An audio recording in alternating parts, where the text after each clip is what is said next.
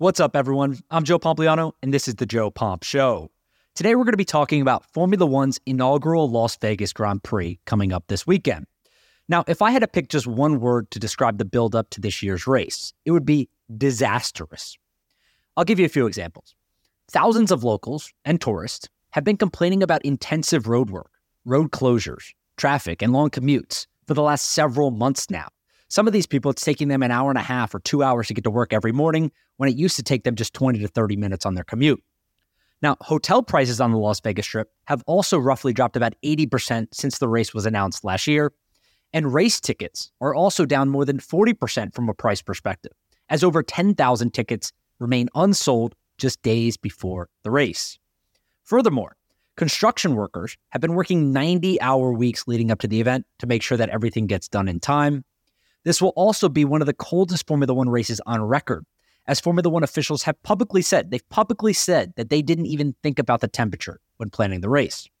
And US viewership isn't going to break any records either, as qualifying in the race start at 3 a.m. and 1 a.m. Eastern Time, respectively.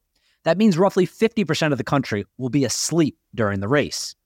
Add in the fact that the 3.8 mile, 17 turn racetrack doesn't offer drivers a real challenge. I mean, drivers like George Russell and Max Verstappen have publicly come out and said that the track is going to be boring. It's not going to be competitive racing. And many people are already claiming that this race will not be back in Las Vegas next year. But I don't think that's true. And it all comes down to one thing money. Now, I'll explain.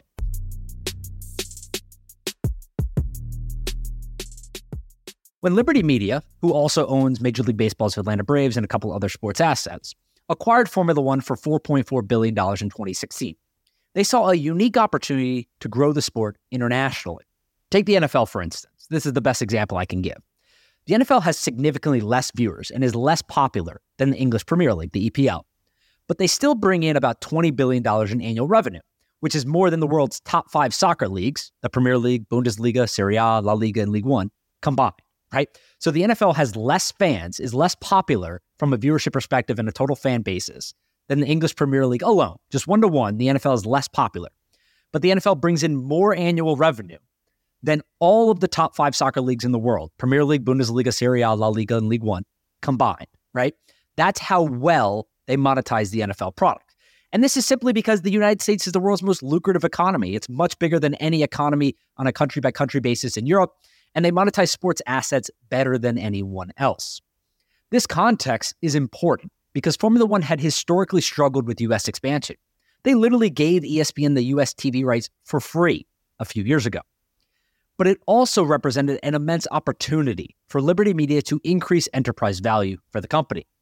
And that's exactly what they have done over the last several years. Liberty Media did a bunch of different things. They loosened social media rules, one of the things that I think is fascinating about this is that the drivers and the teams could not use official race footage before.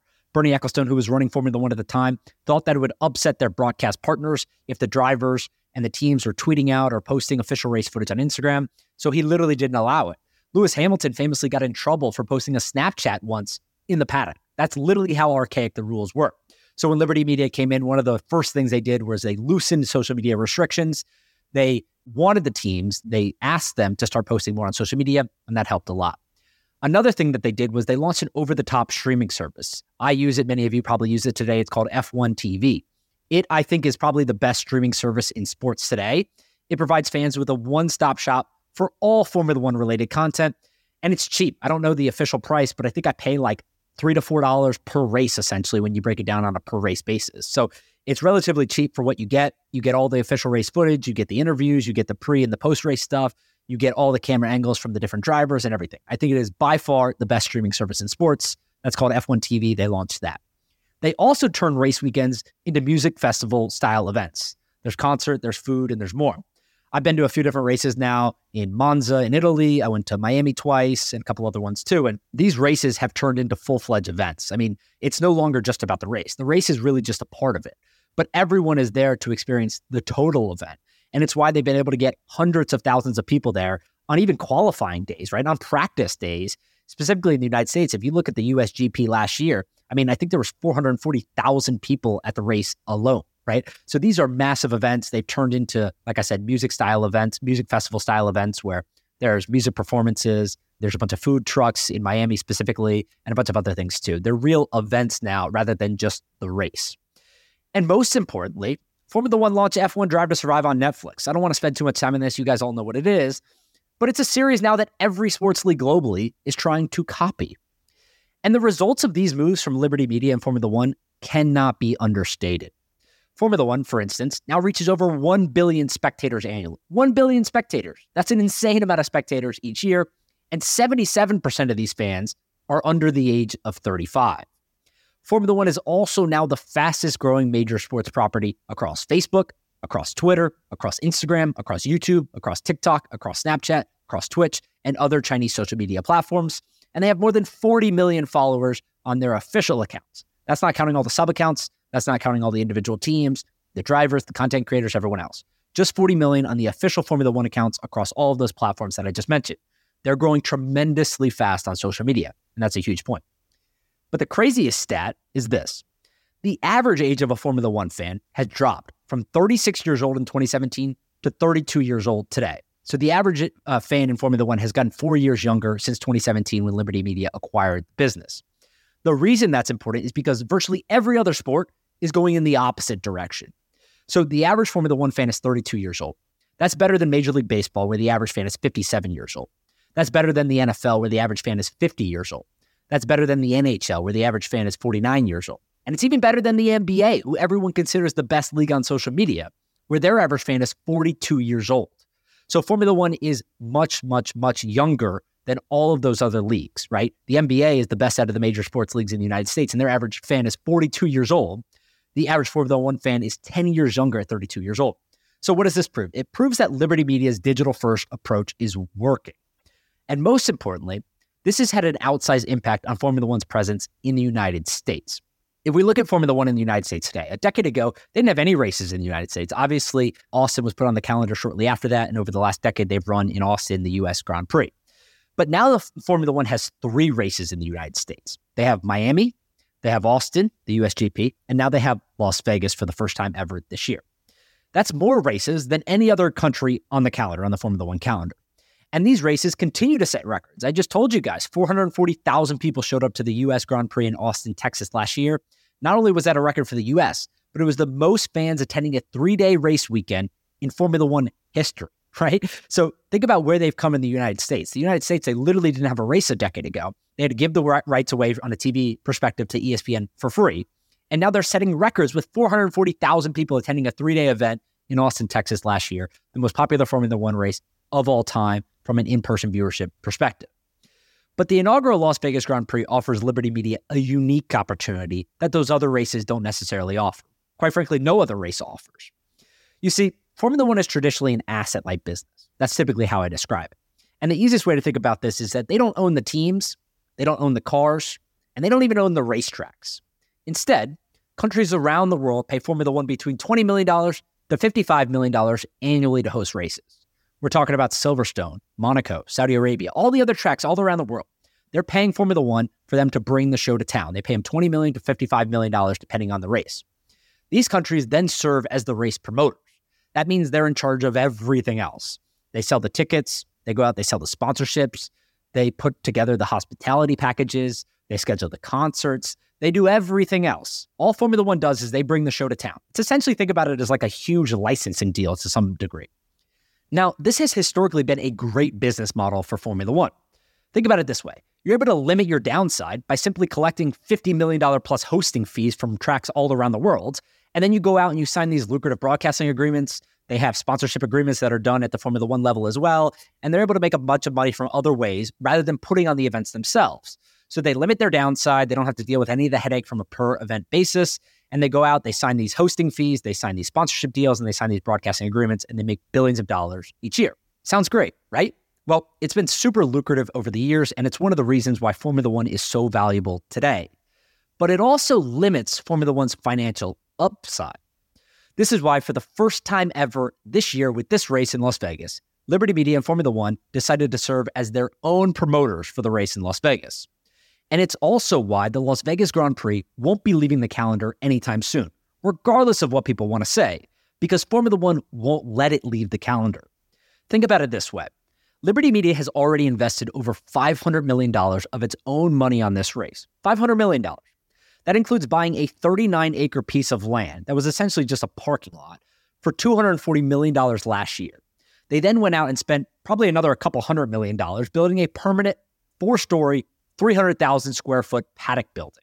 I mean, this thing is world class, state of the art, and it's permanent, right? This is not something that's going to be moved or taken down or anything like that. This is permanent. It's built, and they spent hundreds of millions of dollars doing it. Furthermore, even with 10,000 tickets still unsold, Liberty Media and Formula One are going to make a killing on this event. And I'll explain. The cheapest ticket on race day, which to get in is over $1,000 right now on every ticketing platform, is still more expensive than any of the other 20 plus races on the Formula One calendar right? So even though the headline is 10,000 tickets unsold, to get into the event, it's still more expensive, drastically more expensive than every other race on the calendar. And several people have told me that Miami's ownership group, think about the Miami Grand Prix and how that's been put on over the last couple of years. Several people have told me that Miami's ownership group makes more money off ticket sales for the Miami Grand Prix, which is a three day event, than they do all of NFL season, right? So if you think about the NFL, there's typically eight to nine home games per year, depending on the year for that NFL team. The Miami ownership group makes more money off ticket sales for the Formula One race, which is a three day event, than they do all of NFL season. This race literally did not exist three years ago, right? So the idea that Formula One would spend over $500 million on this race this year and then remove it after one year because people are upset about traffic or ticket prices or the racing itself is nonsense. It's not going to happen. This race is going to be here for the long haul. And that's really just the tip of the iceberg from a financial perspective. There's also going to be events, parties, and concerts all week long. Netflix is in town hosting its first ever live sports event at the Wynn Golf Club with four Formula One drivers and four PGA Tour professionals. And the most popular hotels on the strip, I saw a report earlier this week from the Bellagio, I think it was, have 95% plus occupancy rates. I mean, that's Super Bowl level occupancy rates. The town is going to be absolutely crowded. 95% plus occupancy rates means that these hotels are going to be making millions of dollars in revenue during this week. Also, speaking of the Super Bowl, one of the other things to keep in mind is that cities typically spend billions of dollars in taxpayer money to build new NFL stadiums based on the hope that they will eventually get awarded a Super Bowl. I mean, Las Vegas literally did this. The Raiders moved from California over to Las Vegas. They built this new stadium. They, I think they spent over a billion dollars in taxpayer money to do it. And voila, they got a Super Bowl this year. In 2024, in February of this upcoming season, they're going to be hosting the Super Bowl. That's huge. That's great. But to give you some context on why the Las Vegas race isn't going anywhere for Formula One, it's because the sheer size and scale of this is bigger than the Super Bowl. Formula One says that they're going to be bringing $1.7 billion in economic impact to the city of Las Vegas during this week alone. That's roughly two to three times more than what the city is expecting for this year's Super Bowl. From a pure economic impact standpoint, whether you want to believe these numbers or not, sure, take them with a grain of salt. But on average, most people are reporting that this event should generate two to three times more of an economic impact than the Super Bowl. Literally, the Las Vegas Grand Prix is bigger than the Super Bowl from a pure financial perspective to the city. That economic impact is also why Clark County Commission, aka Las Vegas, has already agreed to extend Formula One's use of the Las Vegas Strip through 2032. Literally, the race has not even started, and months ago, the Clark County Commission agreed with Formula One that they would extend their permit to use the Las Vegas Strip for an annual race through 2032. So basically, the next decade, they're not going anywhere. It's already been approved. The permanent structure has been built. They've invested $500 million into this. The traffic, the road closures, everything will get better after year one. And this race is not going anywhere because it's going to make so much money for the city of Las Vegas, for Formula One, all of the teams, everyone else involved. This is a multi, multi, multi billion dollar event. And don't expect Formula One to be leaving Las Vegas anytime soon. Their new 300,000 square foot paddock building will serve as the company's home base in the United States. It will be open to tourists throughout the remaining months of the year. And for all its faults leading up to the event, the Las Vegas Grand Prix should look absolutely amazing on TV. I'm headed out there later this week, so I'll be updating you guys as I get information on the ground level, telling you what's working, what's not working, what could be improved for year two, and so on. That's it for today, though. One quick reminder before we go is that I recently launched a sports business community on Microsoft Teams. The link to join the group is in the description for this podcast. Make sure you go check it out. Hundreds of people have joined. We're talking about the most current events in sports business every single day, sharing opinions and just having fun along the way. So go check that out. Otherwise, I hope everyone has a great week and we'll talk on Friday.